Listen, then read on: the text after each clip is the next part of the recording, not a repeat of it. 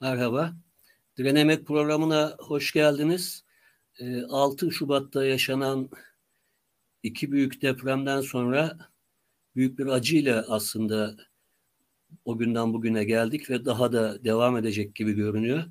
Ee, bu açıdan ben yakınlarını kaybeden herkesin e, herkese başsağlığı, geride kalanlara da sabır diliyorum ve bugünleri yalnızca dayanışmayla aşabileceğimizi, birbirimize sahip çıkarak biz olarak aşabileceğimizi belirtmek istiyorum.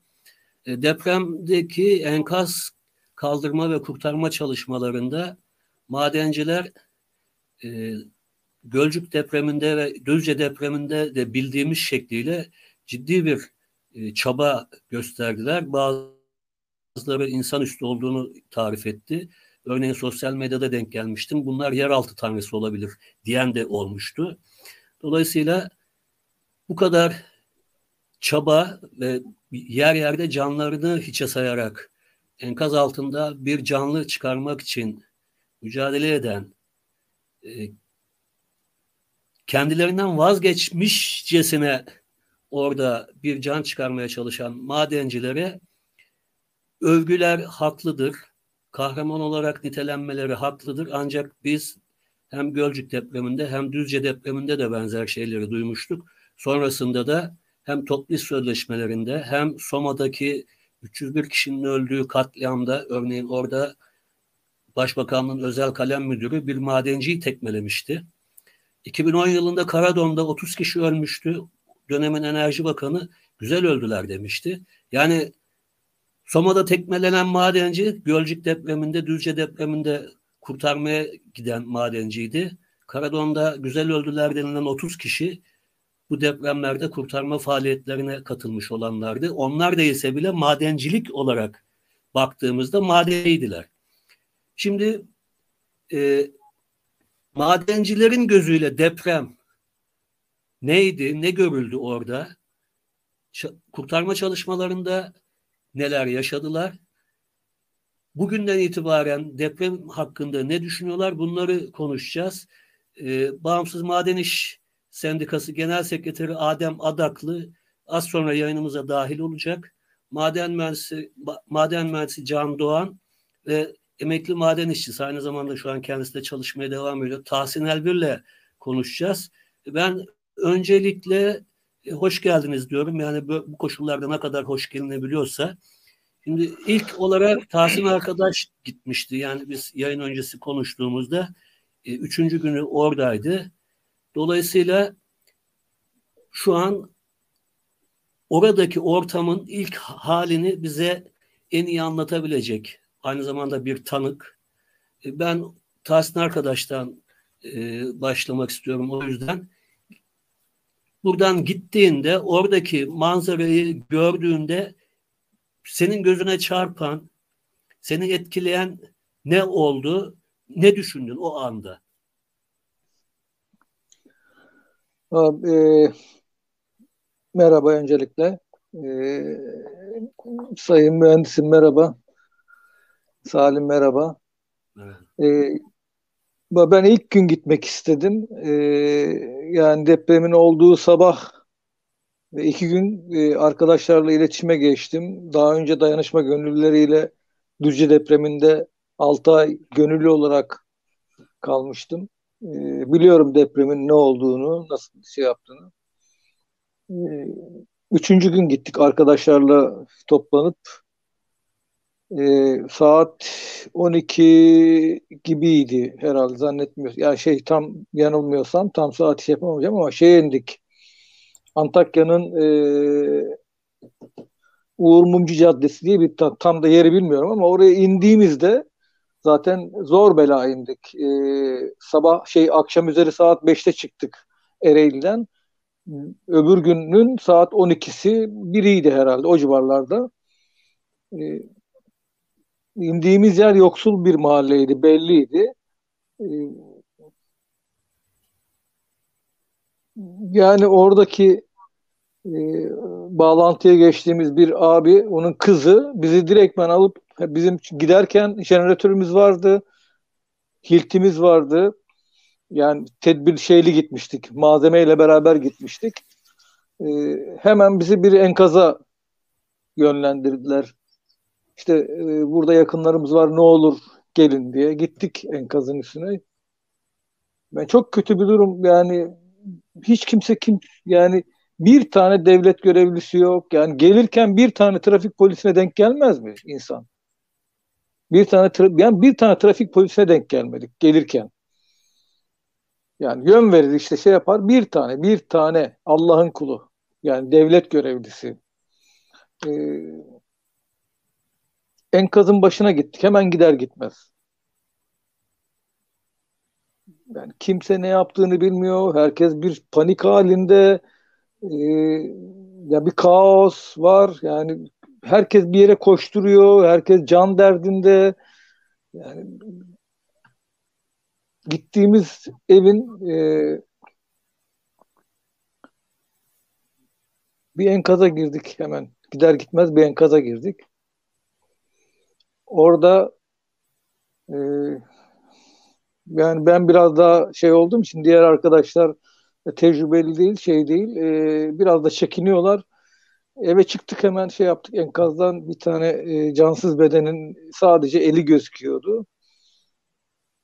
Onu çıkarttık oradan. Ondan sonra yani ne olduğunu anlamadan e, bir tanesi oradan kolumuzdan tutuyor. Ne olur benim bırakmayın. Ne olur bizim burada şeyimiz var oraya gidin. Yani böyle bir, bir acayip bir durumla karşılaştık. Yani hiç beklemediğimiz yani böyle biz hani gideceğiz devlet görevlileri herkes orada işte yönlendirecekler, yardımcı olacağız gibi düşünürken neye uğradığımız şaşırdık. Yani gittiğimiz arkadaşlar da biri manavcı, biri e, otobüs şoförü, biri çaycı, bir öğretmen arkadaşımız var. E, iki tane öğrenci var, bir tane işsiz var. Yani böyle bir grupla bir tek madenci olan benim ama diğer arkadaşlar da gönüllü olarak beraber gittiğim için e,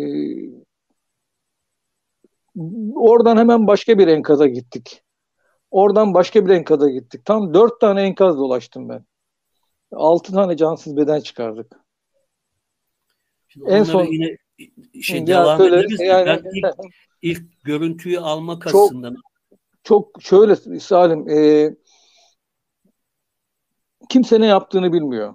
Herkes bir panik halinde. Üçüncü gün yani ikinci, üçüncü günüydü herhalde biz gittiğimizde oradaydık. Üçüncü günü oradaydık. E, bir kaos var, bir panik var. E, hiç kimse yok. Yani sadece gönüllüler var. Afat bile yoktu. Sadece gönüller o e, duyarlı böyle gönüllü insanlar gelmişler. E, başka hiçbir şey yok. Yani iş makineleri düzgün yok. Yani iş makineleri yoktu. Bizim gittiğimiz sokakta iş makinesi yoktu mesela. Yani öyle bir görüntü vardı. Çok kötü bir, çok e, nasıl anlatayım yani öyle bir görüntü vardı. Anladım. İlk, ilk izlenim çok Can, kötü. Can Hocam'a aslında dönmek istiyorum. Bu senin orada işte devlet kurumlarından kimse yoktu demenden de yola çıkarak aslında e, bu konularda e, biraz deneyimi olan ve ülkeyi tanıyan birçok kişi ki bunların belki en başında e, Deniz Yavuz Yılmaz'ı saymak lazım. Çünkü depremin ilk günü daha ilk saatlerinde bütün madencilerin maden şey deprem bölgesine gönderilmesi gerektiği konusunda bütün yetkilileri aradı. Çok sayıda sosyal medya üzerinden e, yazdı. Ancak ikinci günün sonunda sanıyorum 400 kişi falan gönderildi. Daha sonrasında bu sayı işte 3000'e 4000'e şu an örneğin ben yaşadığım yerde TTK'dan biliyorum Türkiye Taş Kömürü Kurumu'ndan grev koşulları gibi bir duruma getirildi. Sadece nöbetçiler ve bütün madencileri TTK'da ve TK'den deprem bölgesine gönderdiler ama bu dördüncü gününden sonra. Şimdi Can Hocam örneğin bu felaket ki şunu da hatırlatmak lazım izleyenlere. Depremin ilk yarım saati içinde dördüncü derece e, bir uyarı yapılmış. Yani bu uluslararası yardım isteğini de içeren bir uyarı. Şimdi bunu yapan bir devlet yönetimi, iktidar ya da yetkili her kimse neden böyle büyük bir felaketin olduğunu, yaşandığını bilmesine ve uluslararası seviyede bir alarm durumu geçmesine rağmen enkaz çalışmalarında işte madencileri niye ilk gün seferber etmemiştir? Hatta köprüler, yollar yıkılmıştı. Havaalanı çalışmıyordu. Ordunun istikam birlikleri var. Bu işler için zaten eğitilmiş. Bunları niye göndermedi? Yine ordunun ve diğer kamu kurumlarının kurtarma ekipleri var ki sonradan gönderildi. İlk gününden bunların gönderilme, gönderilme işinin ciddi bir faturası vardır diye düşünüyorum ben. Siz bu konuda neler demek istersiniz? Yani niye göndermemiştir ya da? Aslında e, Salim Hocam sizin söylediğiniz yani o dördüncü derece e, bir e, alarm seviyesine geçmiş olmaları aslında kendilerini biliyor olmaları, bildiklerini gösteriyor. Yani çok kötü bir durumla karşı karşıyayız ve bunun altından kalkamayacağız düşündükleri için e, böyle bir şeye herhalde ilk anda e, başlıyorlar. İlk, ilk verdikleri e, şey ya da ilk açıkladır, açıkladıkları şey alarm seviyesini yükseltmek. E, ben e, Tahsin hocamdan e, sonra gittim oraya. Hatta bugün sabah geldim. Yani aslında Tahsin hocamın e, depremin ilk saatlerinde orada bulunmuş olması benim de son zamanda bulunmuş olmam şeyi gösteriyor. Yani e, o aradaki farkı belki Tahsin Hocam baştaki durumu anlattı. Ben de e, son haliyle anlatayım. İlk günkü durumdan çok farklı bir durumla karşılaşmadım ben de. Yani Tahsin Hocam e, ilk anı anlattığında ben e, o son günleri yani bu son birkaç günü e, de aynı şekilde devam ettiğini gördüm. Yani buradaki sorun şu, e, bunu bir farklı kesimlerden yani politik e, e, yelpazede de farklı kesimlerden mesleki alanlar açısından da farklı kesimlerden ya da farklı halk e, kesimleriyle orada e, olabildiğince e, fırsatça konuştuğumuzda herkesin ortaklaştığı nokta şuydu. Yani bu bu bu bu işin tek merkezden yürütülme çabası yani tek adam yönetiminin sonucunda bu enkazın altında kalındığını e, söylediler. Keza 99 depreminde biz şunu çok e, net hatırlıyoruz. Yani deprem olduğu andan saatler sonra madenciler e, sahada e, deprem bölgelerinde e, kurtarma çalışmalarına başlamıştı. Keza e, o bölgede bulunan askeri birlikler her ne kadar bir maden e, emekçisi kadar arama kurtarma konusunda e, tecrübeli ya da deneyimli olmasalar da e, genel e, asayişin sağlanması ve işte o enkaz kaldırma e, e, e, çalışmaları sırasında gerekli olan iş gücünün karşılanması açısından önemli bir şey rol oynadılar. Fakat burada bunu göremedik. Siz iki buçuk gün, iki gün sonra madencilerin bölgeye sevk edildiğini söylediniz. Evet doğru. Ama madenciler iki gün sonra orada olduklarında da hemen çalışmaya başlamadılar, başlatmadılar. Yani e, beklediler bir yerden emir al, e, e, alınması gerekiyordu. O emire e, aslında normalde son düzenlemelere çok konunun uzman değilim ama bütün e, şey hani tepede bir tek adam var ve bu tek adamın emir silsilesi e, e, çerçevesinde işte bir ilde de vali tarafından bu işin e, şey yapılması yani askeri birlikler kışlasından çıkarılacaksa bunun vali tarafından e, veriliyor olması gerekiyor. Tabii vali böyle bir şeye sahip değil. E, nasıl diyeyim? Cesarete sahip değil. Çünkü herkes birbirine sormak zorunda. Tepedeki, saraydaki adam evet dediği zaman ya biraz belki bu karikatürize edilmiş gibi düşünülebilir ama gerçek bu. Sağda gördüğümüzde bu. Maalesef ve maalesef e, bu kısa sürede e, müdahale edilmesi ve hala içeride e, deprem e, bina e, çöküntüleri altında e, yaşam belirtileri olduğunu biliyoruz. Birçok insanın yaşadığını, yaşadığını biliyoruz. Hatta birkaç gün sonra da bu seslerin geldiğini birçok e, tanık tarafından dile getirildi. Bu ilk 72 saatte, ilk 48 saatte vesaire söylenen e, süreler içerisinde birçok insan kurtarılabilecekken maalesef maalesef kurtarılamadı. Burada temel sorun şu. Yani tabii diğer tarafını konuşmamız gerekiyor. Yani bu olacağı, bu felaketin yaşanacağı belliydi. Herkes biliyor. Yani bu topraklarda doğan, büyüyen herkesin bir deprem ülkesi olduğumuzun bilincinde olduğunu söyleyebilirim. Fakat bilincinde olmak tek başına yeterli değil. Buna hazırlıklı olmak, bununla ilgili gerekli çalışmaların yapılması e, bir e, zorunluluk ve bununla birlikte olabilecek sonuçlar noktasında da bizim acil durum yönetimi dediğimiz eski dönemlerde afet yönetimi de e, diye ifade edilen şeye karşı, duruma karşı gerekli tedbirlerin, gerekli çalışmaların yapılmış olması lazımdı. Biz ne yaptık son dönemde? E, tam e, şeyi de telaffuz edemeyeceğim işte çök yat kalk e, tatbikatı yapma e, şeyine geçtiler ki onu bile e, beceremediler. Yani telefona şey gelecekti, mesaj gelecekti, şu olacak, bu olacak. Fakat bunun olabilmesinin tek koşulu var. Sizin binanızın sağlam olması lazım. Yani o e, e şeyin pozisyona gelmekteki kasıt herhangi bir şekilde yani siz bir sağlam binada yaşıyorsunuz fakat e, şey var arkamda kitaplığım var e, belki yeterince sabitlenmemiş olabilir duvarda bir e, resim var ya da bir döküle e, devrilebilecek bir malzeme olabilir buna karşın sizin kendinizi koruyor olmanız lazım ama binlerce tonluk bir binanın altında kafanızı elinizin al, e, arasına alarak korunabileceğinizi düşünmeniz herhalde e, yani belki şunu denir e, deve kuşu şey gibi yani kafanızı kuma sokmak ama bütün vücudunuz ortada. Böyle bir durumla karşı karşıya kalındı maalesef. Yine devam edeceğiz e, Can Hocam. Adem Başkan hoş geldin. Eyvallah hoş bulduk. Teşekkür ederim. Şimdi e, ben... Öncelikle bize selamlar. Sağ olasın. E, aslında Can Hocam'ın değindiği son cümleden bir şey eklemek istiyorum ben. AFAD ve devletin ilgili birimleri Hatay için, Maraş için aslında 2020 yılında çalışmaları yapmışlar. Örneğin ben Hatay için olana baktım.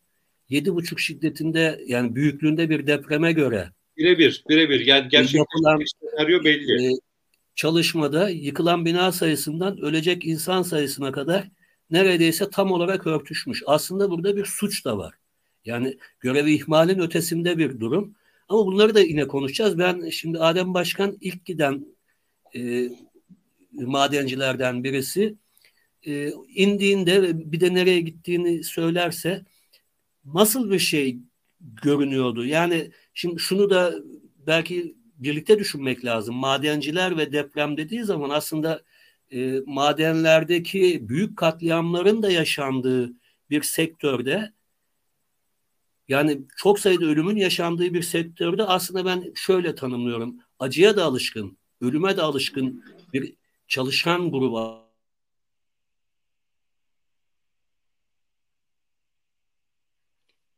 Kesinlikle Salim Hocam. Dolayısıyla ben şimdi Adem Başkan'a şeyi sormak istiyorum. İlk otobüsten indiğinde durum neydi ve senin düşüncelerin neydi? Yani indin bir yıkım göründü ama bizim aklımızdan geçmeyecek bir yıkım bu. O anda ne düşündün? Ben onu merak ediyorum. Ben öncelikle buradan tüm Türkiye'mizin tüm depremzedelerimizin ölenlere rahmet diliyorum. Yaralı olan kardeşlerimize acil şifalar diliyorum. Biz buradan Bağımsız Madeni Sendikası olaraktan depremin ilk gününden itibaren yola çıktık. Yollarda gerçekten çok zorluklarla karşılaştık. Yeri geldi arabaları elimizde yol açaraktan oraya intikal ettik. Hatay Samandağ'a ulaştık. Ulaştığımızda gerçekten bir can pazarı vardı. Otobüste iner inmez insanlar bize koştu.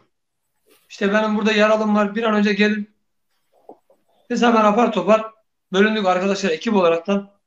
Gerçekten 21 tane can kurtardık ekip olaraktan arkadaşlardan. Yani olay gerçekten acı bir olay. Kolay değil.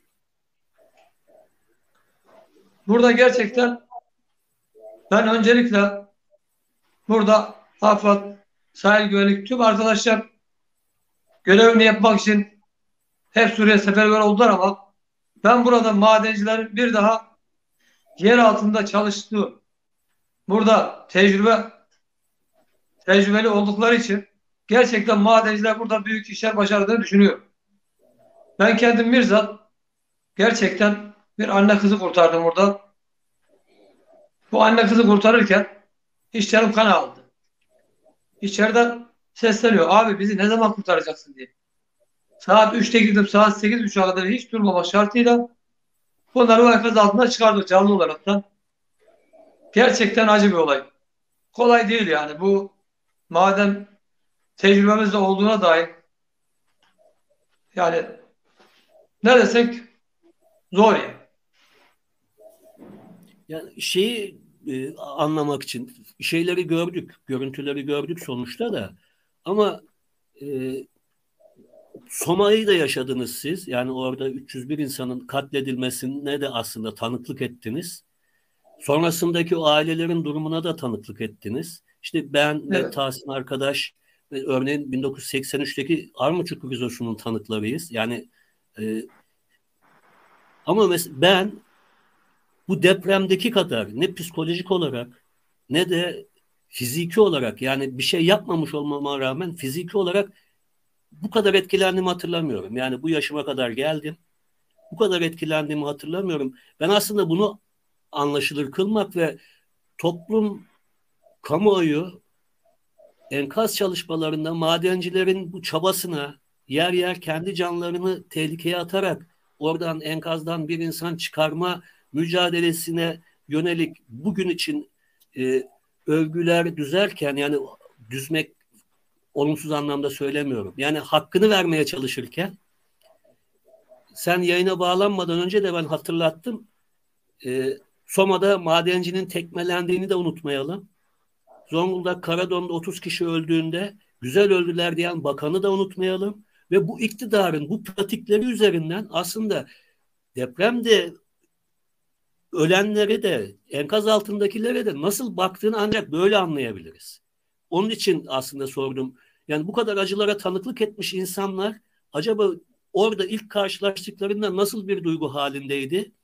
Düşünceleri aklından geçenler neydi? Aslında anlamak istediğim bu. Çünkü bunu verebilirsek, anlatabilirsek insanlara daha anlaşılır. Çünkü ben şunu söyledim. Mesela ilk gün bile söyledim. Ee, örneğin e, Karadon'da ki 30 kişinin ölümüne güzel öldüler diyen ve o bakanı görevden alamayan bir iktidar hala daha şu an iktidarda. Burada da aynı şeyi görüyoruz.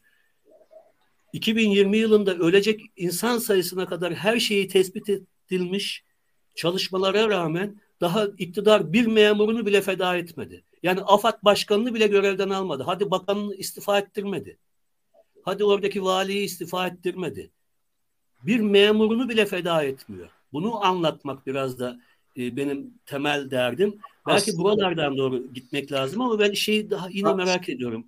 Salim Hocam yani şey tabii yani tam dediğiniz noktadan şunu söyleyeyim. E, bir e, ferdini dahi feda etmiyor e, doğru.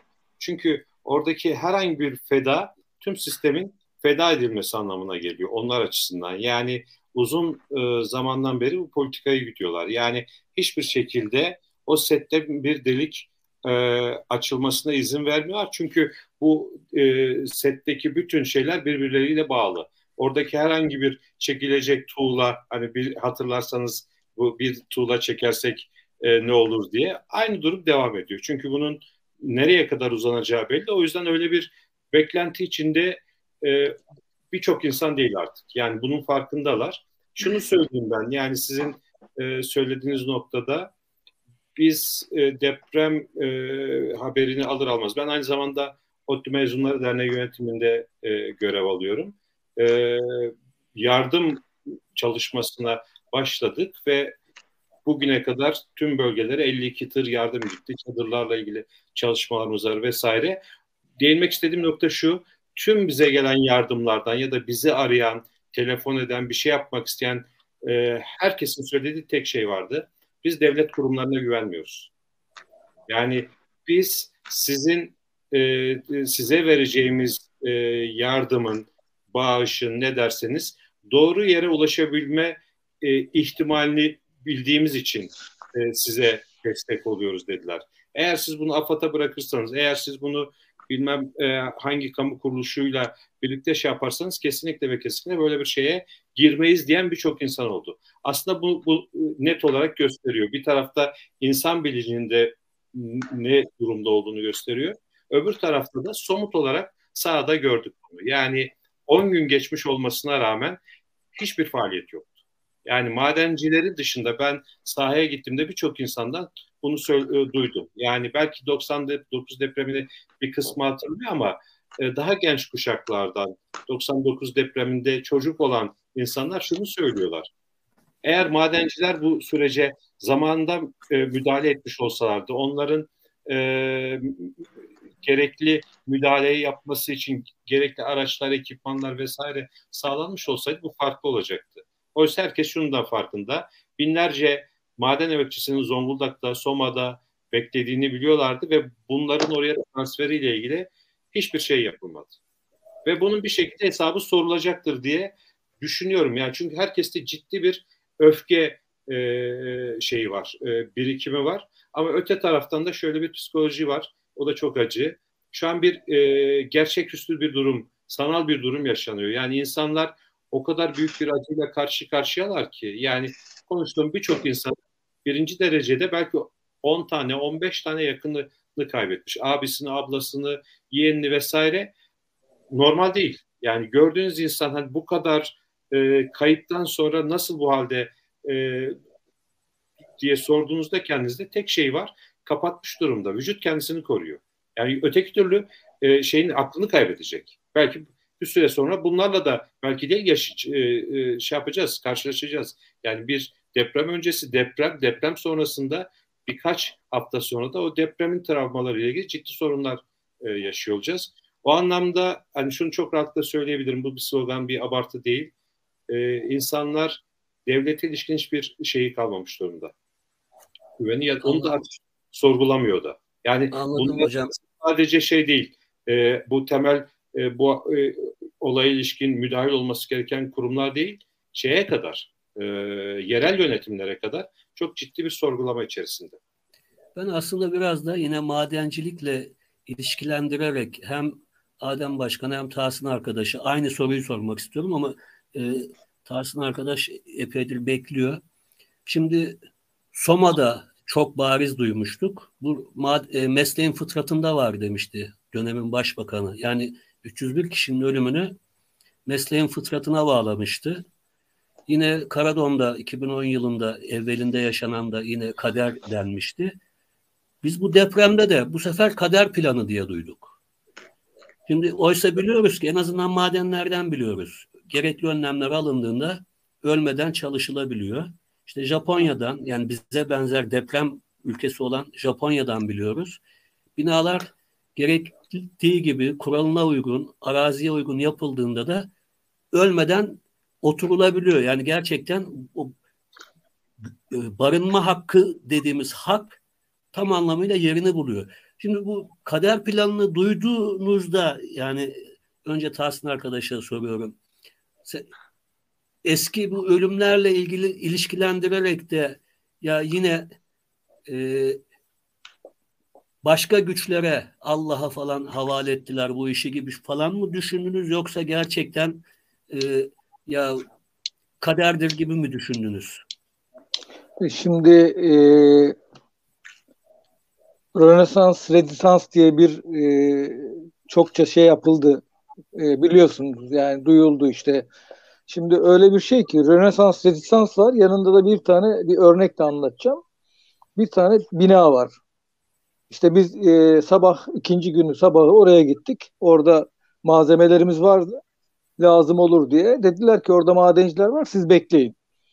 Rönesans Rönesans bit yani yedinci katı birleşmiş hep sıfır olmuş. Ama yanındaki bina sapasağlam duruyor. En azından içinde e, içinde hiçbir şey kimse ölmemiş. Şimdi kader. Yani e, Rönesans, Rönesans'ta e, yaşayanların da kaderi yan taraftaki binanın içinde yaşayanların da kaderi. Yani o da kader planı, o da kader planı. İkisi de. Yani ben kabul etmiyorum böyle bir planı. Reddediyorum zaten de. Ee, oradakiler de mesela yani orada yaşayanlar da mesela e, çok böyle kader şeyiyle bakmıyor zaten. Şaşırmış durumda. Demin e, Can Hocam söyledi. E, yani insanlar e, şimdi hep örnek de anlatacağım yaşadıklarımdan doğru. Biraz bir, şey daha söyleyeyim.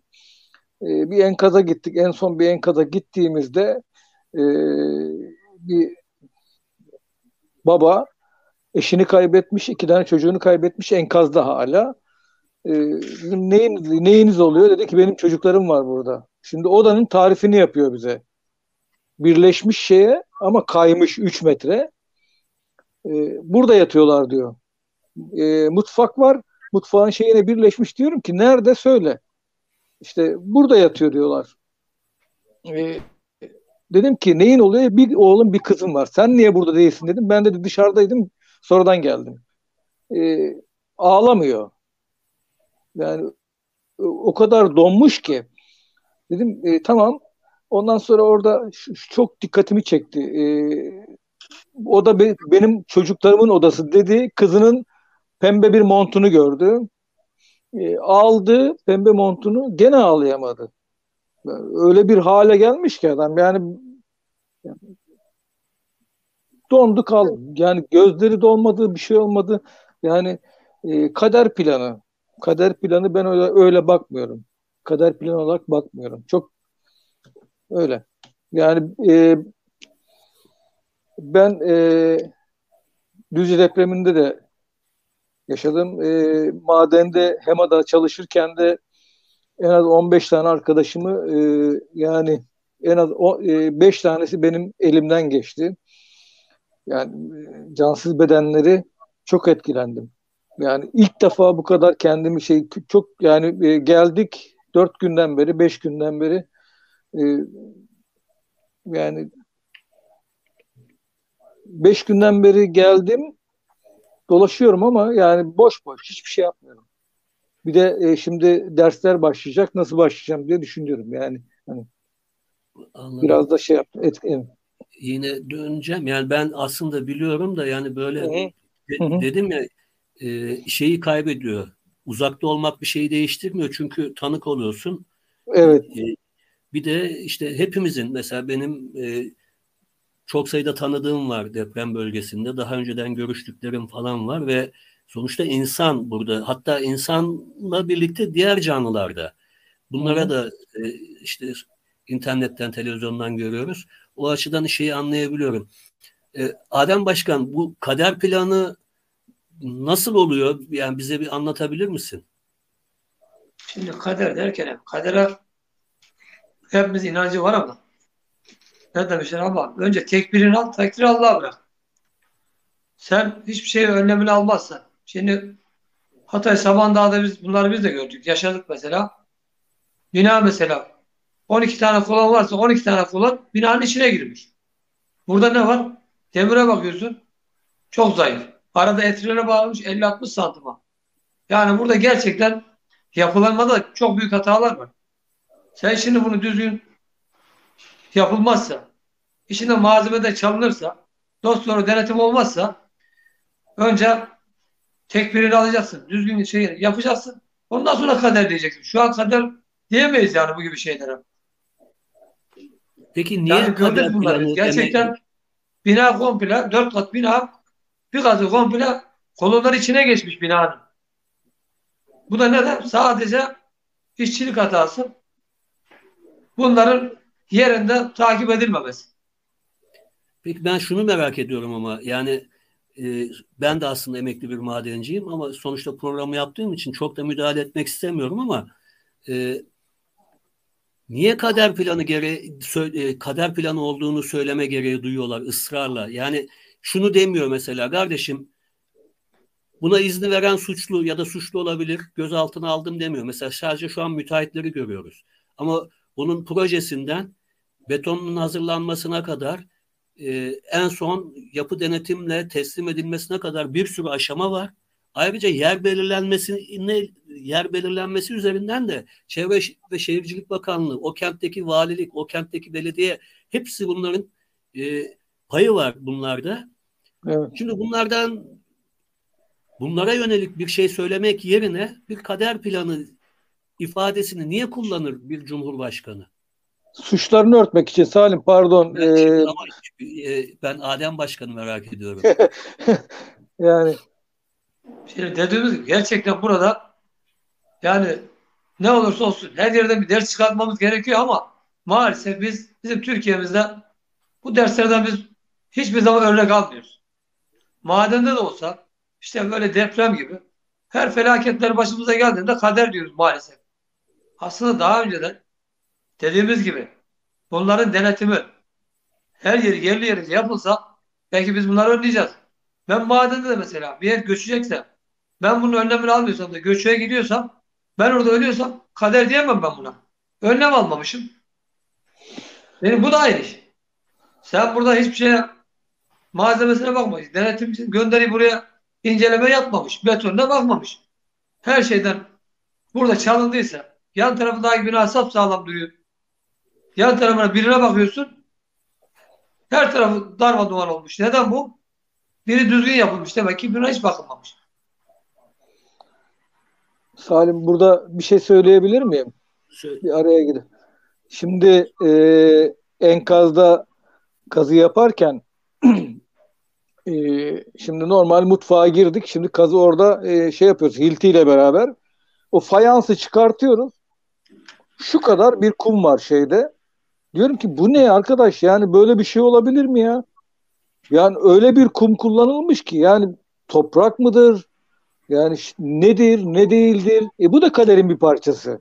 Yani orada kullanılan. Yani Anladım. şeyin bir parçası. Yani çok çok e, binalar o kadar kötü ki.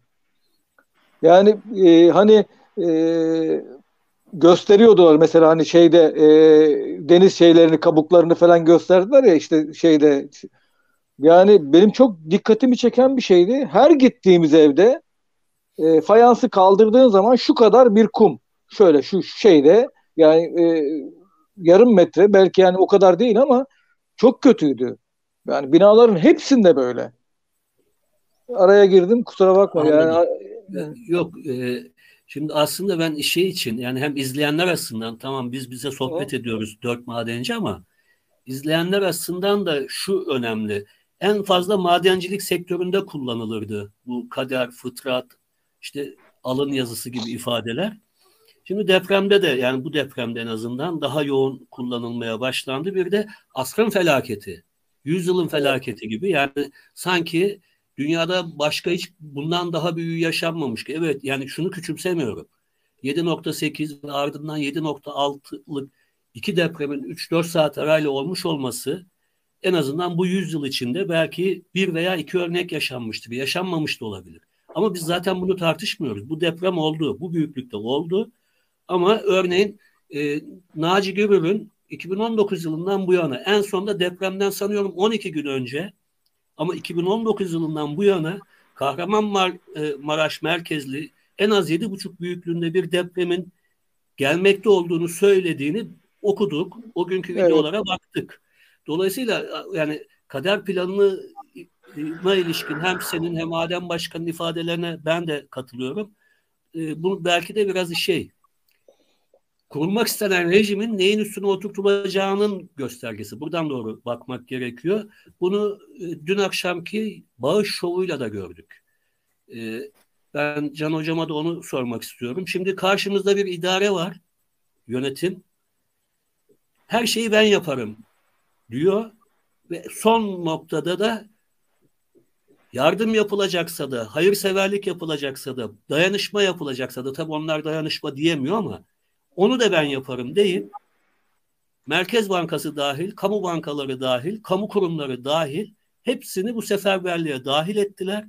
Sanıyorum 130 küsür milyar lira para toplandı. Bunun da 85 milyar lirası yanılmıyorsam kamu kurumlarından. Aslında evet. bizim paramızı bize yine e, vermiş gibi bir durum. Sağ cepten sol cebe.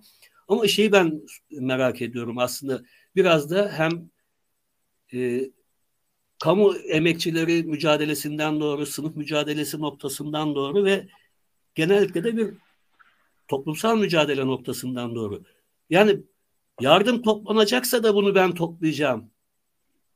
İnsan kurtarılacaksa da bunu ben kurtaracağım diyen bir yaklaşım görüyoruz şu an. Yani e, belki arkadaşlar sonra yine değinir yayın içinde AFAD'ın olmadığı yerlere gönüllü kurtarma ekiplerinin bile engellendiğini ilişkin çok sayıda hem Twitter'da hem Facebook'ta e, yazılıp çizilenler de var. Yani orada da ben yapacağım. Parayı da ben toplanacağım. Bu ne anlam ifade ediyor? Yani en azından ben başka düşünüyor olabilirim. Bir de buna karşı ne yapmalıyız? Seyircilerimizin de şunu da bilsinler. E, Maraş'ta bir cemevi ve HDP'nin düzenlediği dayanışma e, amacıyla kurmuş oldukları e, merkeze dün kayyum atandı. Bugün de Osmaniye'de TKP'nin yardım çadırına ve oradaki malzemelerine el kondu. Oradaki 20 kişi de gözaltına alındı. Yani şu çok açık. Ahbaba yönelik saldırıları da belki buradan değerlendirmek gerekiyor. Her şeyi ben yapacağım. Buna karşı biz ne yapmalıyız? Önce önce şey söyleyeyim. Yani e, bu bahsettiklerinizin hepsi bir planlama.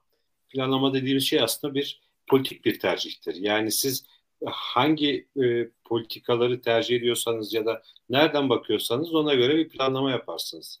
Yani bizim açımızdan bakıldığında emek eksenli bir planlama olmadığından dolayı bu sorunların yaşandığını görüyoruz. Yani maden facialarında, katliamlarında da benzer sorunları yaşıyoruz.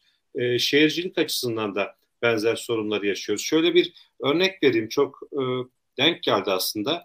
Yaklaşık 30 yıl önce, tam olarak 30 yıl önce ben yeni bir üniversite öğrencisiyken çok tesadüfen tamamen bizim kendi okumalarımıza yardımcı olsun diye 78 ya da 79 yılında o dönemki biliyorsunuz e, devrimci öğrenci hareketinde güçlü olduğu yıllar e, ODTÜ şehir ve bölge planlaması son sınıf öğrencilerinin bir kent planlamasını e, çalışmasını gördük. Gaziantep'in kent planlaması iki farklı sistemde, kapitalist sistemde ve sosyal sistemde planlamanın nasıl olacağı ile ilgili inanılmaz bir e, şey e, yani bir dördüncü sınıf öğrencileri yaklaşık 25-26 yaşlarında olan e, gençler bunu yapıyorlar ve birçok külliyatı da e, e, tarayarak çıkarmışlardı. Burada ihtiyacın ne olduğuna göre planlamamız da değişiyor. Yani Soma faciasında, Soma katliamında baktığımızda oradaki temel ihtiyaç neydi bir sermaye e, açısından? En kısa zamanda en fazla karın elde edilmesiydi. Bu doğrultuda bir planlama yapıldı ve sonucu da maalesef ve maalesef 301 e, canın hayatını kaybettiği bir katliamla sonuçlandı. Keza bugünkü şehirlerdeki durum da e, birebir bunu görüyoruz. Yani e, yer bilimleri açısından bakıldığında Anadolu'nun bir faylar ülkesi olduğunu e, bugün ilkokula başlayan bir çocuğa da sorsanız bunu söylüyor, rahatlıkla söyleyecek. Ve bu fayların e, nerelerden geçtiği, hangi şiddette depremler doğurabileceği noktasında da kamuoyu artık bu konuda çok ciddi bilgiye sahip. Yani bahsettiğiniz hocalar gerek televizyonlarda gerek diğer yazılı medyada vesaire defalarca açıklama da bulunmuştu. Peki bu kadar bilgiye rağmen neden bu soru e, şey sorun ortaya çıktı ya da neden bu kadar insan hayatını kaybettiğinin cevabı tamamen ve tamamen politik tercihlerle ilgili. Ve işin sonunda bu bir kaderdi e, şeyde bu politik tercihin bir e, sonucu olarak karşımıza çıkıyor. Aslında birçok şeyi kullanarak e, gerçeklerin karartılması, gerçeklerin anlaşılmasını önlemeye çalış, çalış, çalış, çalışıyorlar. Fakat artık o kadar gün yüzü gün yüzü kadar açıkta ki bunu karartamadıkları için, bunu şey yapamadıkları için saldırmaya başlıyorlar. Yani şu anda son iki günde yap, yaşanan sizin bahsettiğiniz saldırıların temelinde bu yatıyor. Çünkü kontrol edemiyorlar artık. Onların da kontrolün dışında e, bir durumla karşı karşıya e, kalınmış e, durumda. Ve bir şey daha söyleyeyim. Belki konuyla ilintili olmayabilir ama o e, gözlemlerimden bir tanesi de özellikle Antakya belki Maraş bölgesi, Antep bölgesi içinde geçerlidir. E, çok ciddi bir Suriye karşıtlığı da beraberinde geliyor. Yani önümüzdeki süreçte e, ciddi bir başka bir fayla karşılaşma ihtimalimiz var. Yani ben bunu dinlediğimde inanılmaz şekilde şaşırdım. Yani bu, bunu söyleyen insanlar e, tırnak içerisinde ırkçı e, şeyler değil. Hani bizim o te, tanımlamamız açısından Yani bir şekilde işte sol partilere oy vermiş olanlar da var. İşte Alevi olanlar da var. İnanılmaz bir Suriye karşıtlığı oluşmuş durumda ve bu depremle birlikte bu da tetiklenmiş durumda. Şunu anlatmaya çalıştığımızda çok e, şey yapmıyor. Yani evet bir tarafıyla şu olaylar yaşanıyor, yağmalar yaşanıyor vesaire. Bu başıboş boz, boşluktan dolayı bunu sadece Suriyeliler mi yapıyor, yapıyor sorusuna verdikleri cevap hayır diyor. Yani Türkiye'li olanlar da var. E, e peki öte taraftan işte Maraş'taki örneği görüyoruz. Yani bir e, küçük kız çocuğu e, kurtarılıyor. E, kardeşi bebek hayatını kaybetmiş. İçeride anne ve babası var. E, hiç seslenmiyorlar. Sadece duvara vuruyorlar. Sonra o kız çocuğu söylüyor. Benim annem ve babam e, Türkçe bilmiyorlar. Biz Suriyeliyiz. Eğer seslenirsek bizi kurtarmazlar diyerek seslenecek. Yani bu kadar acı bir durumla karşı karşıya kalmış durumda. Peki bunun sebebine bakıldığında yine bu politik e, şeylere, tercihlere, politikalara geliyor. Yani gerek kent planlaması, gerek madencilik sektöründeki bütün bu yaşadığımız acı sonuçların hepsi önlenebilir diyoruz. Yani Soma faciasında 301 kişi hayatını kaybettiğinde sonuç ne oldu diye baktığımızda sonuç olmadı. Yani bir ders çıkarılmadı. Benim hatırladığım tek şey var. Sığınma odaları dediler. Yani sığınma odalarıyla o olay arasında hiçbir ilişki yok ki. Yani o e, yaşanan faciada, katliamda sığınma odası olsa da değişen çok fazla bir şey olmayacak. Hiçbir şey, Hiçbir şey olmayacaktı. Şimdi burada da benzer sorunlar çıkacak. Bugün e, şeyde basında okuyoruz ki kısa sürede konutlar yapacağız diyorlar. Kısa sürede işte e, zaten şey gibi Akbaba gibi e, inşaat firmaları tünlemeye başlamış durumda orada. Ellerini oluşturmaya başlamış durumda. E, bir an önce işte bu yardımlar vesaire e, konutlar yaparak e, bu sorunu çözeceklerini iddia ediyorlar. Oysa oradaki sorun sadece konutla ilgili bir sorun değildi. Dediğim gibi bu bir tercihti, e, bir politik tercihti ve bunun sonucunda bu acı olaylar yaşanıyor. Burada çıkarılması gereken en önemli şey ya, işte onu da görme, göremedik maalesef çok sınırlı miktarda. Zaten o saldırılar da o, onunla ilişkili. Azıcık örgütlü, azıcık e, bir araya gelebilen unsurları yok etmeye yönelik ciddi bir e, şey var, şiddet var, zapturat altına alma var. Yani Antakya'da da bunu görebiliyoruz. Gerek e, farklı sosyalist partilerin çalışmaları, gerek işte farklı e, sivil toplum ya da demokratik örgütleri etrafında bir araya gelmiş bir şekilde dayanışmaya çalışan yani sınırlı imkanlarla da olsun dayanışmaya çalışan insanları parçalamaya yönelik bir e, e, süreç e, görülüyor.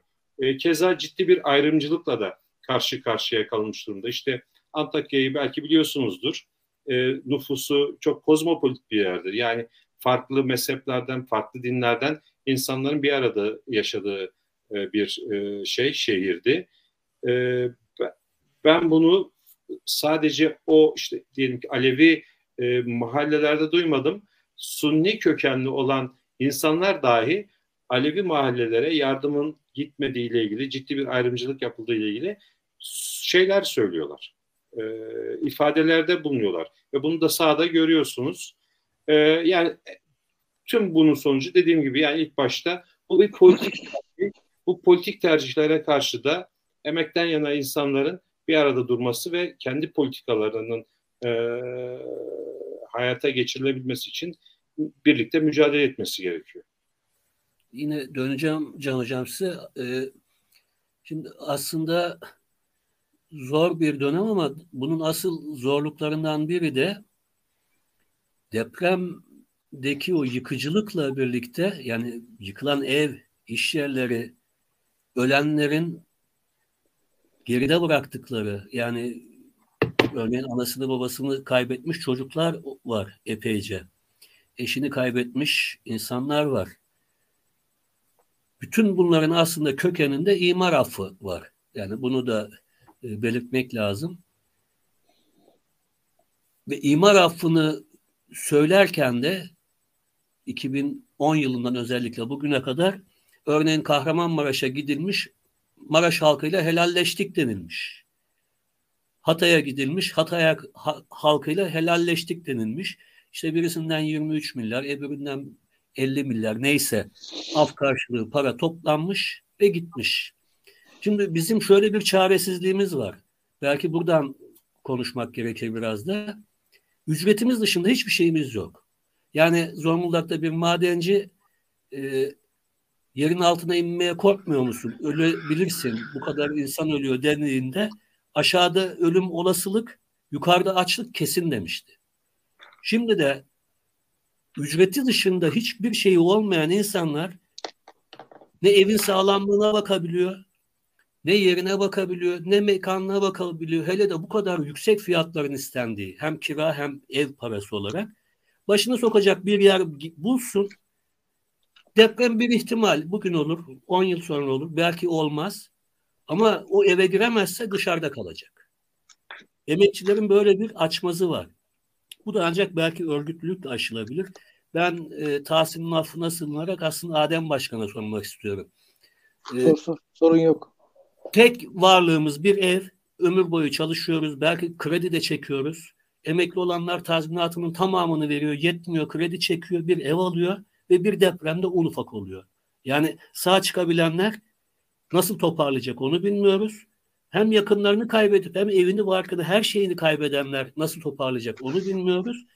Ve bu evleri yine bize şimdi işte az önce Can Hocam'ın söylediği gibi işte 30 bin konutu hemen yapıp teslim edeceğiz falan bir yıl içinde gibi ifadelerle tekrar satacaklar. Yani barınma hakkımız elimizden alınmış, sağlık hakkımız elimizden alınmış, yaşama hakkımız elimizden alınmış, öğrenim hakkımız işte bütün okullar şu an üniversiteler e, tatil edildi. Öğrenim hakkı elimizden alınmış. Her şeyimiz elimizden alınmış. Bir emekçi gözüyle, bir madenci gözüyle hem bu imar afları nedir? Bir de hak mıdır yani bütün varımızı yoğumuzu bir ömür çalışıyoruz. Bir ev sahibi olacağız diye o evde başımıza yıkılıyor.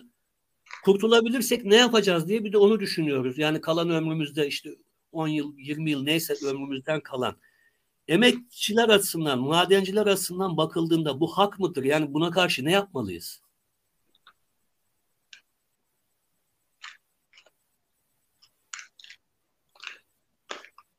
Gerçekten şimdi burada yani bunu burada bir kez daha gördük biz. Buradan gerçekten Hatay Samandağ gittik biz buradan beraber. Gerçekten yani burada yapılanmada büyük bir şey var zaten de. Bir de çalışmalar. Bugün AFAD geliyor, sahil güvenlik geliyor. Herkes sadece ha, çalışma isteyenler var. Burada madenciler gerçekten bir daha öne çıktı diyorlar. Aslında maden öne çıkmadı. Madenci aslında orada bir öğretmenlik yaptı buradaki şeylere.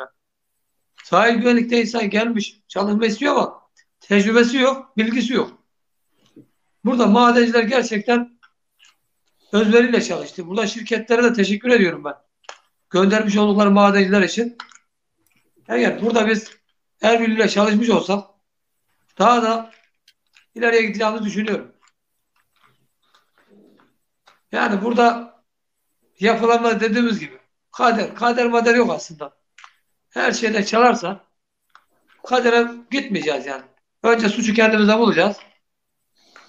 Biz çaldık. Bunlar böyle oldu diyeceğiz. Ben yine demek istiyorum. Yani ben bir madende, madenci olarak da çalıştığım bölgenin takimatını düzgünce yapmazsam, diren birini vurup birini bulmazsam, orası benim başıma göçer. Ben o madenin altında kalırım. İnşaat da aynı şekilde. Sen demirinden çalarsan, simontundan çalarsan, dost doğru yapmazsan, illa ki bizim başımıza bu şekilde göçer. Ondan sonra kader diyemeyiz zaten. Yok ben şeyi merak ediyorum Madem Başkan. Şimdi örneğin ben 33 sene çalıştım. 33 yıl bu devlete vergi ödedim. Sigorta primi ödedim. Alışveriş yaptığım her şeyden vergi ödedim.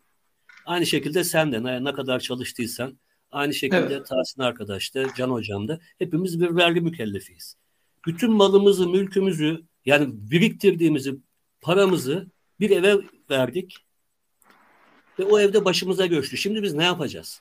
Yani yeniden kalan ömrümüzü kredi ödemeye mi adayacağız? Yoksa yok kardeşim bu evler, bu binalar sizin ihmaliniz nedeniyle yıkıldı. ve ben sizin ihmaliniz nedeniyle evsiz kaldım diyerek hiç değilse yani bedava olması mümkün değil bu, bu rejimde bu sistemde ama hiç değilse maliyetine satacaksın. Ben de benden de sana başka çalış kuruş çalışmaz deyip bunun mücadelesini mi vereceğiz? Yani depremde her şeyimizi kaybetmiş bir insan olarak ki yarın örneğin Ege bölgesi de İzmir çevresi de deprem kuşağında. İşte her ne kadar büyük fay, e, büyük deprem üretmese de benim oturduğum yerde bir fay var yakınında. Yarın bize de aynı şey olabilir. Peki biz bunca yıl bu vergileri boşuna mı ödedik? Yani evsiz mi kalacağız dışarıda?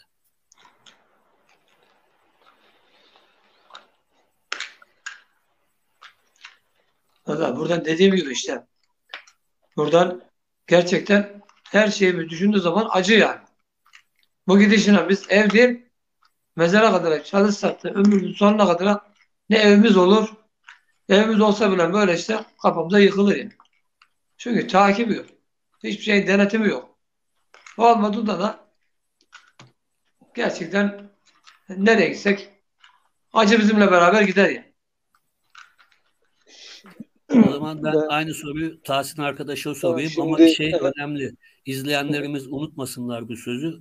Acı bizimle beraber gider sözü. Belki de bu program açısından e, ve ülke gerçekliği açısından önemli bir ifade. Bunu da unutmamak gerekiyor. Acı bizimle beraber gider. Güzel evet. Ya zaten e, Can Hocam'ın söylediği gibi aslında demin bu politik bir tercih meselesi. Yani e, yoksul insanlara başka bir seçenek bırakmıyorlar aslında. Yani şimdi ben asbelkader çalışmışım, çabalamışım, 20-25 e, yıl emekli olmuşum. O bana verilen bir tazminatla işte rezidans otel şey rezidanslar gibi işte bir tane ev almışım.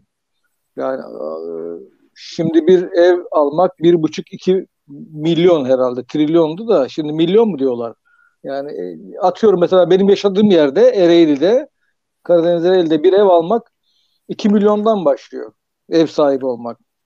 Ee, onun için yapılacak olan evleri yine bize yani e, allayıp pullayıp parayla satmaya çalışacaklar. Ama şunu söylemeyecekler. Ya sizin evleriniz yıkıldı. İşte bunların e, yerine işte atıyorum ev sahiplerine veya işte e, bütün e, varlığını yitirmiş insanlara e, cüzi bir işte çalışan var, çalışmayan var, emeklisi var. Yani bunları gruplara şeyler ayırarak şunu şunu bize söylemeyecekler. Biz size bu evleri devletin e, şeyiyle veriyoruz demeyecekler. Yani devlet size diyelim atıyorum işte şimdi e, daha önce ben aklıma şey geliyor. Bu TOKİ konutları ile ilgili bütün ülkede bir e, şey yaptılar ya işte şurada şu kadar otoki olacak, burada bu kadar toki olacak, şu şöyle olacak, böyle olacak. Orada bile şey yaparken burada depremde yıkılan kaç bin tane konut varsa nereye yapacakları belli değil. Atıyorum işte e, Antep'in işte dışına yapacak. At yani orayı yaparken bile e, o yoksul insanlara, ev yıkılanlara e, işte şey yapmayacaklar. Onlar bize bir e, şey karşılığında vermeyecekler. Parayla verecekler, satacaklar gene. Parayla satacaklar. Bu tamamen e, demin hocam söyledi politik bir tercihtir. Yani bakış açısıdır. Başka bir şey değil yani. E, buna bizim e, ne yapmamız önemli olan, nasıl durmamız gerekiyor? Oradaki insanların e, nasıl duruş sergilemesi gerekiyor? Yani bir e, nasıl diyeyim yani onu daha sonra konuşuruz herhalde bir duruş sergilemesi gerekiyor ki orada mesela e, aynı Türkiye şartlarında o enflasyondu işte durum herkesin durumu belli. Her ülkenin hali belli zaten. Ekonomisi belli. Bununla ilgili bir e, yani bölüp çarpıp da mı verecekler yoksa diyecekler ki yani diyelim ki benim evimin ederi 1 liraydı. E ben senden bunun 1 lirasını almayacağım ama yarısını mı alacağım diyecek. Ne diyecek mesela? Yani nasıl satacak?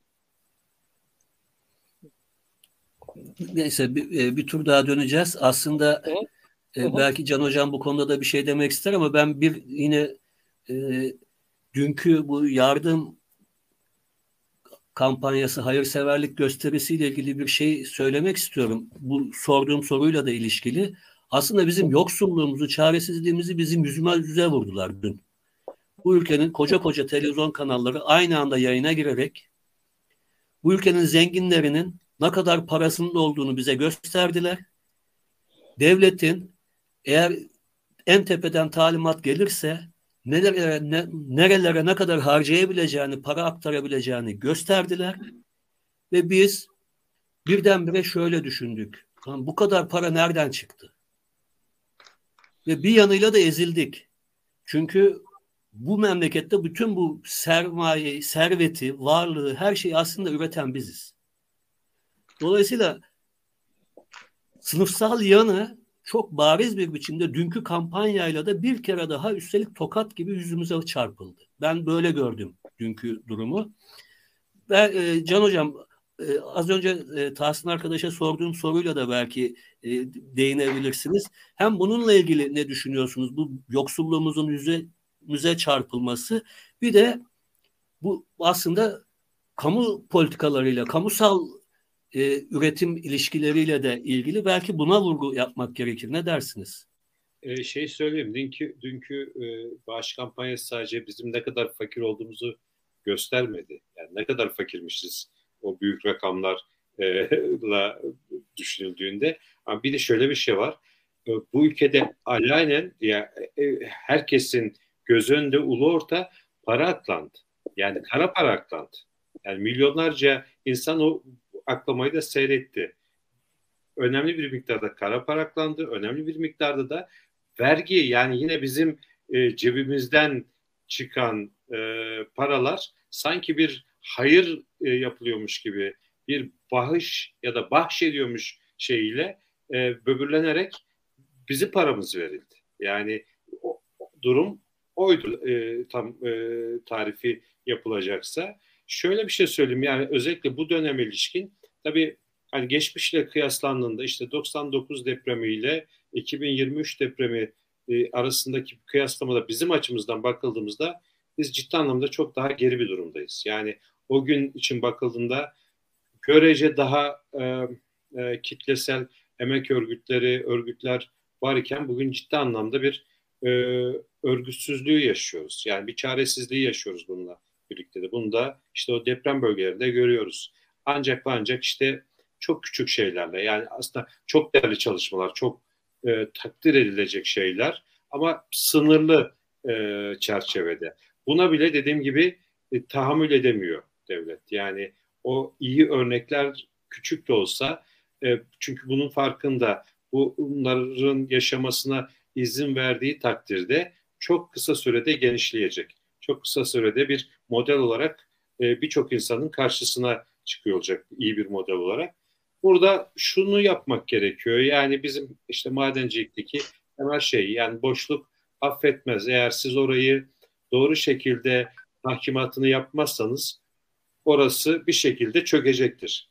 Bugün de yaşanan durum bu. Yani eğer biz emek cephesi burayı doğru şekilde tahkim edemezsek, tahkimatı yapamazsak e, maalesef ve ma- maalesef sermaye buraya da çökecek. Ve çöküyor da.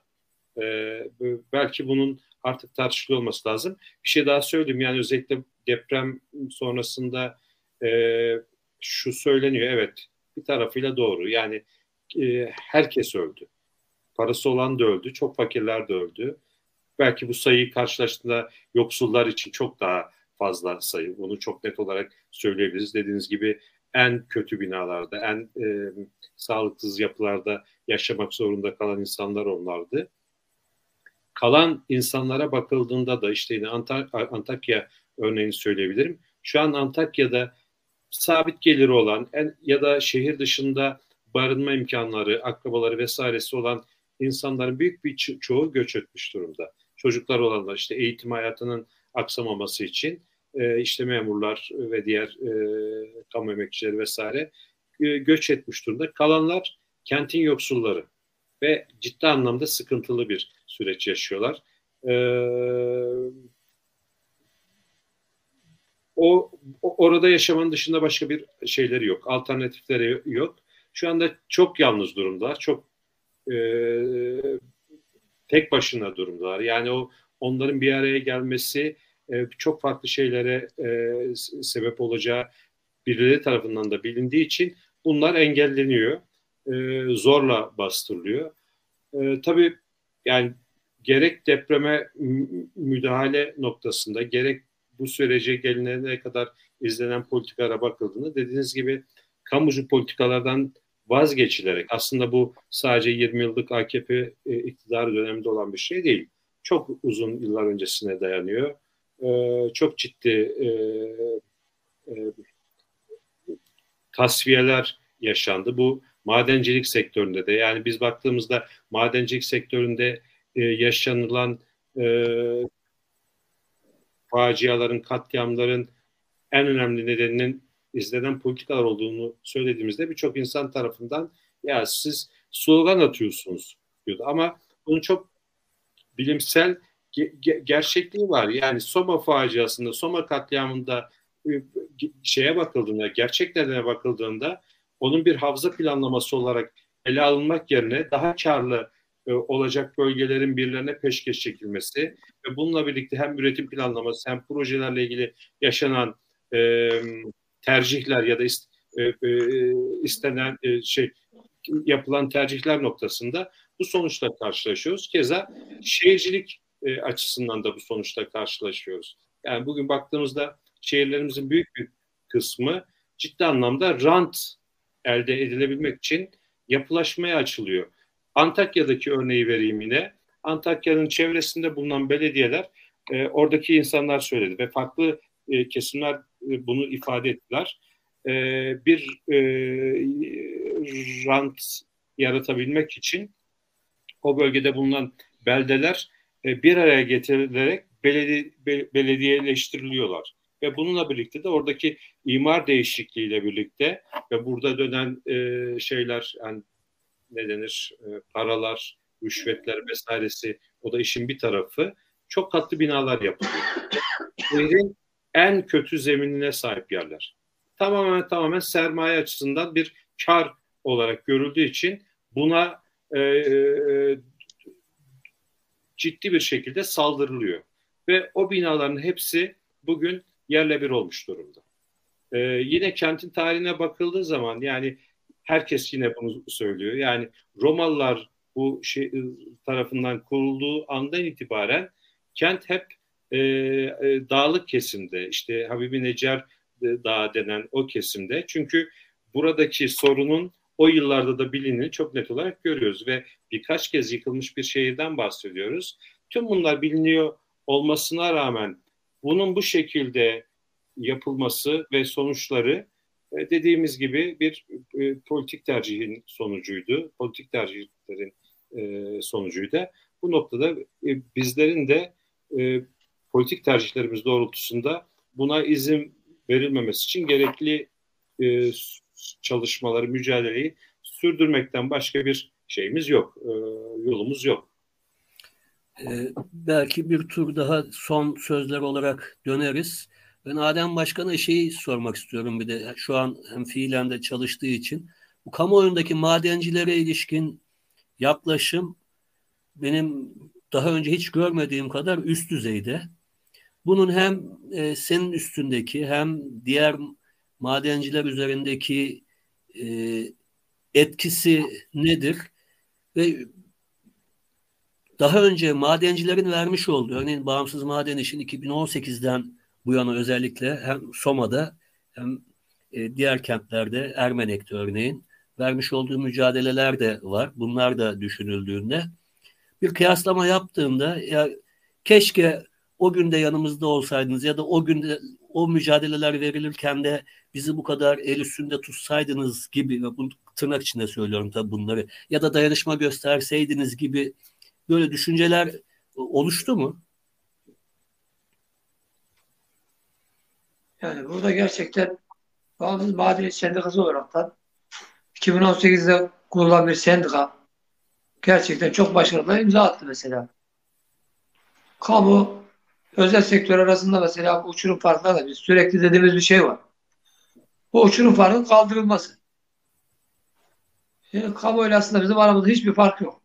Çalışmada özel sektördeki insanlar daha çok çalışıyor. Orada da görüyoruz mesela kamu özel sektör hiçbir şey yok. Farkı yok. Sadece ne var? Bizim her zaman iddia ettiğimiz bir şey var. Bu aradaki uçurum farkın kaldırılması. Sanıyorum yayından düştü. Bağlanırsa tekrar söz veririz. Aslında tabii e, şeyi de belirtmek lazım.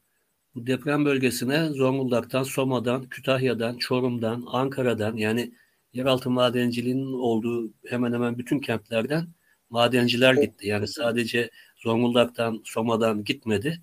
Aynı zamanda e, TUMOP ve Maden Mühendisleri Odası ayrıca e, çalışmalar yaptı. Buna e, iktidara ilişkin de çağrıları oldu. E, az önce belirttiğimiz dayanışma faaliyetlerinin engellenmesiyle ilgili TUMOP'un bugün bir açıklaması vardı. Maden Mühendisleri Odası'nın da üyelerine yönelik bir dayanışma çağrısı var iki gündür. Bir üye bir soba kampanyası ki orada özellikle e, Hatay'ın dışındaki illerde yoğun bir soğuk var ve ısınma çok önemli bir problem. Bunları da belirtelim program içinde.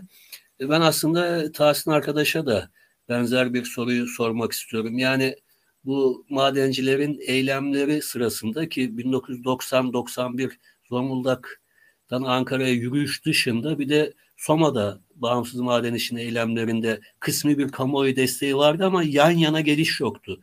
Zonguldak'tan farkı olan farklı yanı oydu. Fakat şimdi e, ciddi bir kamuoyu gözünde prestij oluştu. Bence çok haklı hatta az bile. Çünkü az.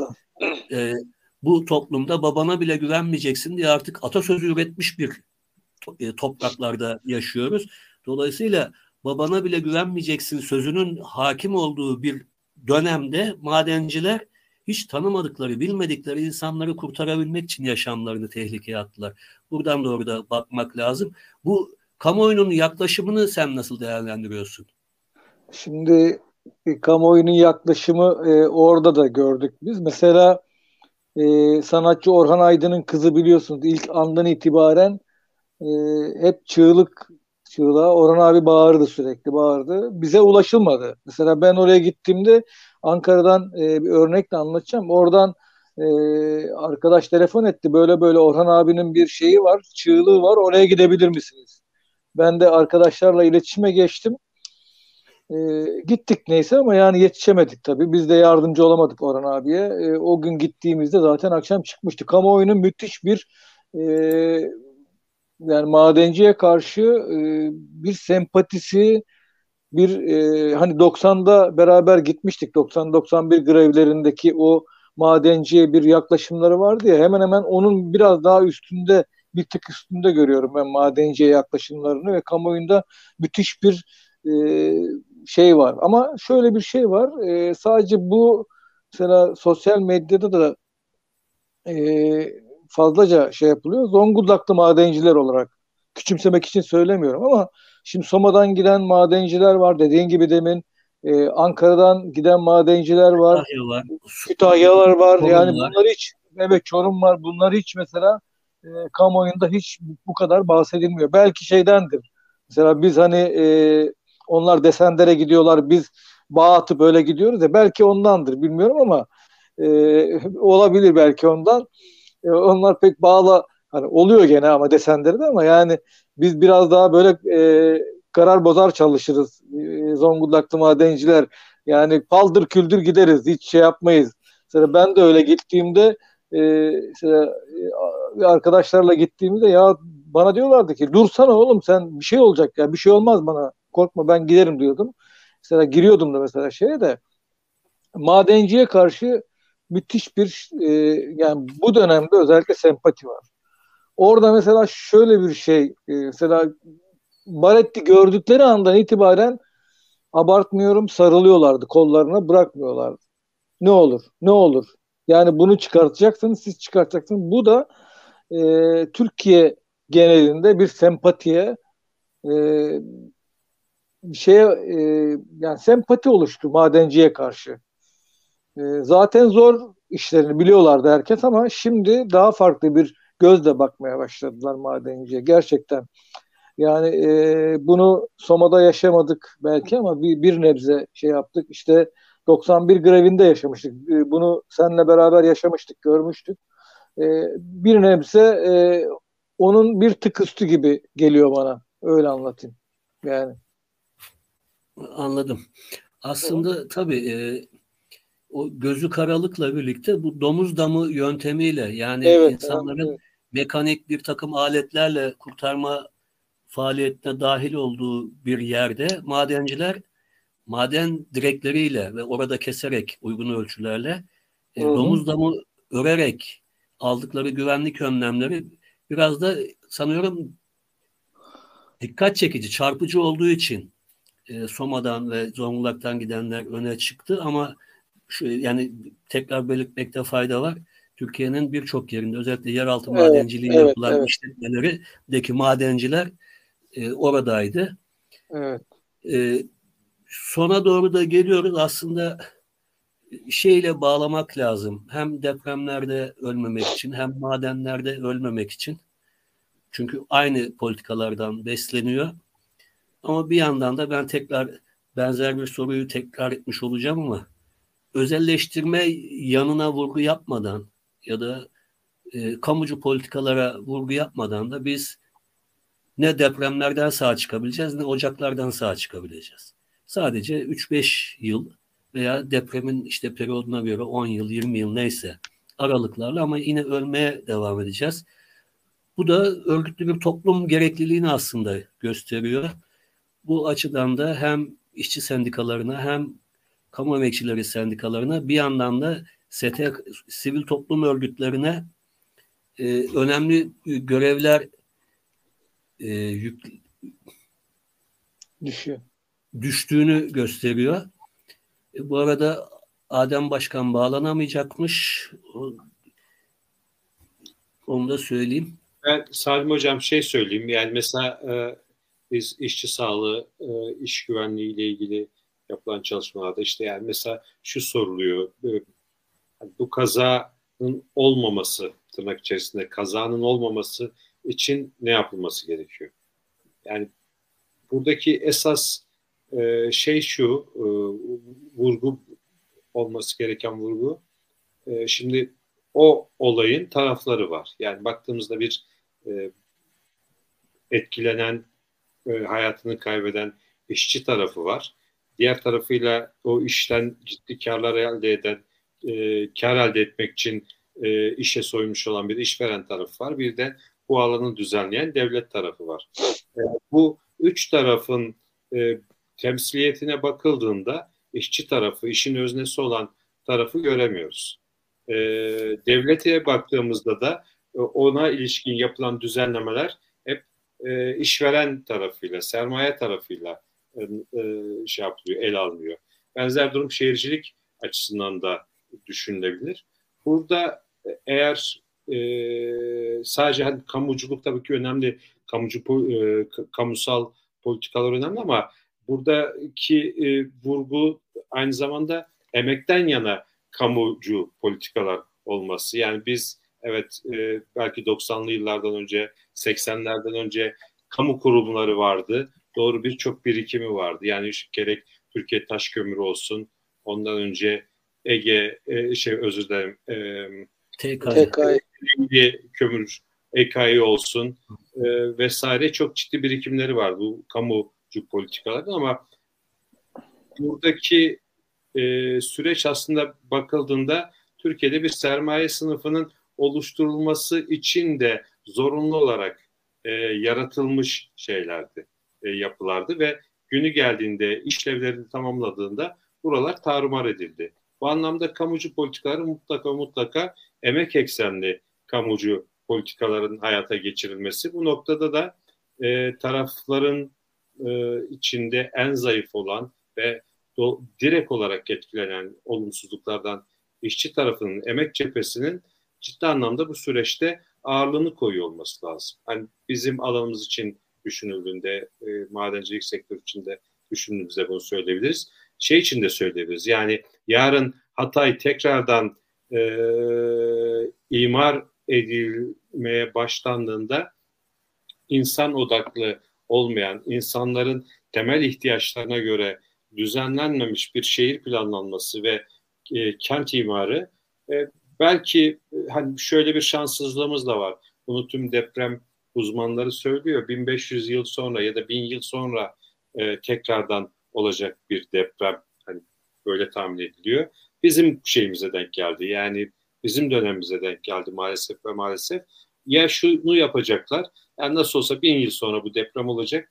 Buna göre biz yine e, çaldığımız e, şey e, aynı şekilde düzenimizi devam ettirelim ya da e, bu şekilde gitmeyecek ve e, olması gerektiği gibi bir e, çalışmanın yürütülmesi.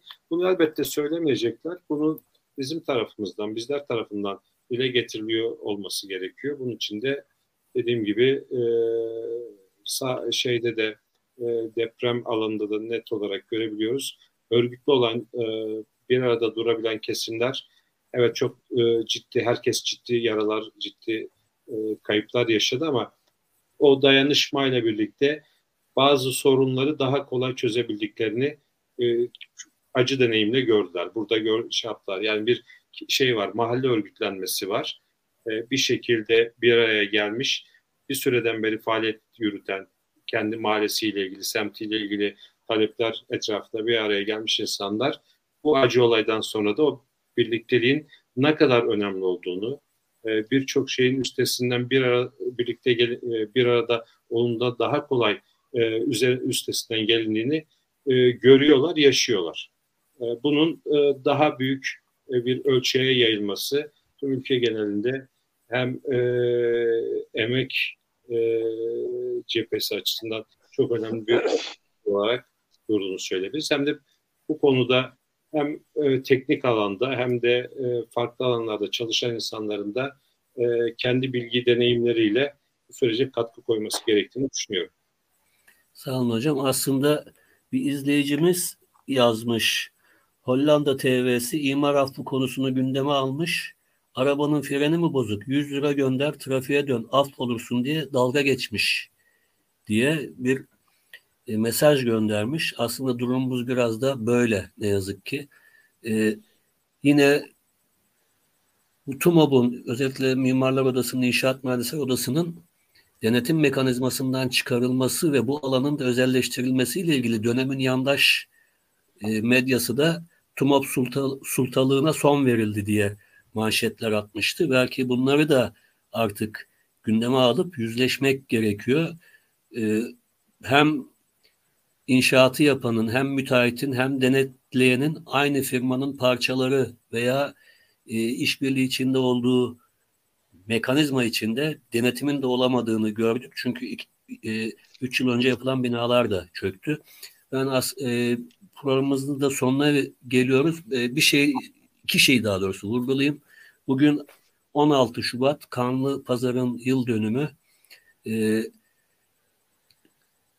ABD e, daha doğrusu 6. filonun İstanbul'a demirlemesi üzerine anti emperyalist devrimci güçlerin Taksim'de yaptığı gösterilere e, saldıran gerici faşist e, güruhun yol açtığı bir katliam yaşandı. O katliamın sorumlularının bir kısmı şu gün bugün için ya iktidarın içinde etkili makamdalar ya medya köşelerindeler e, aslında buradan doğru da düşünmemiz lazım geldiğimiz dönemi. Ben e, devrimci mücadelede anti-emperyalist, anti-kapitalist, anti-faşist mücadelede e, yaşamlarını yitirenleri saygıyla anıyorum. E, Kamil abiyle bu programı yapıyorduk. E, kendi programları nedeniyle yani yapması gereken işler ve ertelenemez işler nedeniyle yapamıyoruz. E, sanıyorum iki hafta veya bir hafta daha katılamayabilir programlara. Bunu da vurgulamak istiyorum çünkü afişte ikimizin resmi ve adı var. Ben Tahsin arkadaşa son olarak neler söylemek istersin diye e, dönüp belki Can Hocam'a da bir son söz verip kapatmak istiyorum. E, e, 1983 yılında 17 18 yaşındaydım. Ee, ilk şeyi orada yaşadım aslında. 83 krizosunda Armutçuk'ta beraber yaşadık o zaman. Ee, ilk hatırlıyorum mesela dün gibi hatırlıyorum. Madenden çıkan e, şimdi şeyde çalışıyorduk. Oradan bir minibüsle beraber aşağı indik. Orada üç tane madenciyi, yanık madenciyi arabanın içine koyduk. İki tanesini de koymuştuk, oturtmuştuk ve onları yukarı getirmiştik. O ara oranın şoförü bana şey demiş, sen daha gelme. Yani çocuğuz ya biz, etkilenirsin diye. Ben dinlemedim, tekrar gitmiştim. Ee, ve madende e, ilk indiğimde çok korkmuştum ben. E, belediyeden atıldıktan sonra madencilik şeyine başladım. İlk indiğimde çok korkmuştum madende. Ondan sonra 10 yıl çalıştım madende. En şeyine kadar yani yerin 300 metre yer altına indim. Hiç korkmadım ondan sonra. Bir sürü şey yaşadım ama bu mesela en son e, Hatay'a gittiğimde e, yani böyle bir şey görmedim. Yani gerçekten e, bu insanların e, çığlıkları bir tane İngilizce öğretmeni çıkardık enkazdan cansız bedenini. E, abisi çalışıyordu. Beraber çalışıyorduk. İngilizce öğretmeni deyince benim iki tane yeğenim var İngilizce öğretmen olan. E, gittik. Onu da anlatayım ondan sonra biteceğim. O çok etkiledi beni. E, elinde telefonuyla şöyle yüzüstü kalmış. Abisi çıkardı. E,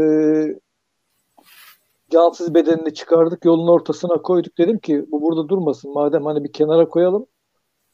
Kenara koyduk. Aldık onu götürdük. E, yani e, dört günden beri acayip yani bir başka bir durumdayım. Hiç yani şeyi örnekleri bilerek verdim o kadar etkilenmemiştim. Yani yanmış beden de gördüm. E, bir sürü e, şeyle karşılaştım. Madende arkadaşlarımın e, 50 ton toprak altında kaldığını da gördüm. Onları da çıkardık. Ama e, çok yani Hatay depremi, onun özelindeki bütün o depremler, onun ile etkileyen depremler çok acıydı gerçekten. Yani çok unutulmayacak bir şey. Onu dersler çıkartır mıyız, çıkartmaz mıyız? Yani bilmiyorum. Ama bizim kendimize dönük, yani unutmayalım ama bizim kendimize dönük yani bizim e, gibi düşünen insanların e, unutturmaması gerekiyor. Daha farklı çalışmalar yapmamız gerekiyor. Ciddi çalışmalar yapmamız gerekiyor. Bu işin peşini bırakmamamız gerekiyor. Yani ayakları yere basan, bugün konuşup yarın unutacağımız bir şey yapmadan e, ciddi anlamda herkesin e, elini tutup el ele verip bu işin altından kalkabiliriz. Oradaki insanlara da yardımcı olabiliriz. Ben hala gitmekle gitmemek arasında yani gidip geliyorum. Yani bugün gideceğim olmuyor. Yarın gideceğim. Yani öyleyim. Sonsuz Anladım. olarak böyle kalsın. Sağ olasın. Can Hocam son sözler. Ee, e, yani Tahsin abinin, Tahsin Hocam'ın söyledikleri e, e, etkileyici şeyler gerçekten. Yani e, çok fazla dram e, yaşandı, yaşanıyor. Ama önümüzdeki süreçte e, bunlar kattan artacak. Dediğimiz gibi e, Tahsin abi de benzer gözleme sahip. E, insanlar şu anda bir travma, bir şok içerisinde e, bir süre sonra kendilerine gelecekler ve o acı daha e, farklı hissedilecek ciddi travmalar yaşanacak. Bir taraftan ciddi bir göçle karşı karşıyayız. Bir taraftan ciddi bir barınma sorunuyla karşı karşıyayız ve e, dayanışma içerisinde ol, olmak gerekiyor. Yani e, birçok insan bunu gördü. Yani esas e, yardım etmesi gereken, esas sahip çıkması gereken e, o devlet baba ya da devlet ana dedikleri şeyin aslında öyle olmadığını e, maalesef ve maalesef işte ölümlerle, kayıplarıyla, e, yaşadıklarıyla gördü. Bu noktada dediğim gibi yani yapılması gereken çok şey var.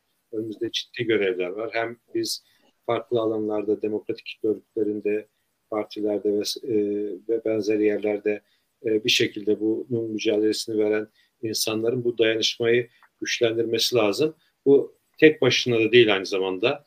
Bu bahsettiğim yapıların da bir arada duruyor olması gerekiyor. Yani biraz da kendimize e, iğneyi mi batıralım? E, e, bu süreçten bizim de bizlerin de e, ciddi dersler çıkarması lazım ve bir arada durmamız gerekiyor. Yoksa e, daha farklı somaları yaşayacağız. Daha farklı Antakya, Maraş depremlerini yaşayacağız ve e, benzer şeyleri konuşuyor olacağız. Sağ olun hocam. Aslında son sözünüze ilave olarak yine Naci Görür, e, Ahmet Ercan yani en azından bilimsel düzeyine saygı duyduğumuz bilim insanları çok kısa bir süre içinde İstanbul depreminin sırada olduğunu hatta bu Maraş'taki üst üste iki farklı deprem nedeniyle Hatay Adana civarının da yakın bir zamanda deprem yaşayabileceğini belirtiyorlar. Dolayısıyla bu depremde alacağımız tutum, göstereceğimiz tavır ve siyasi iktidarı iktidar üzerinde oluşturabileceğimiz toplumsal baskı hem İstanbul depremine hazırlanma noktasında hem olası Adana Hatay civarındaki beklenen deprem konusunda e, çok önemli bir e, durumda.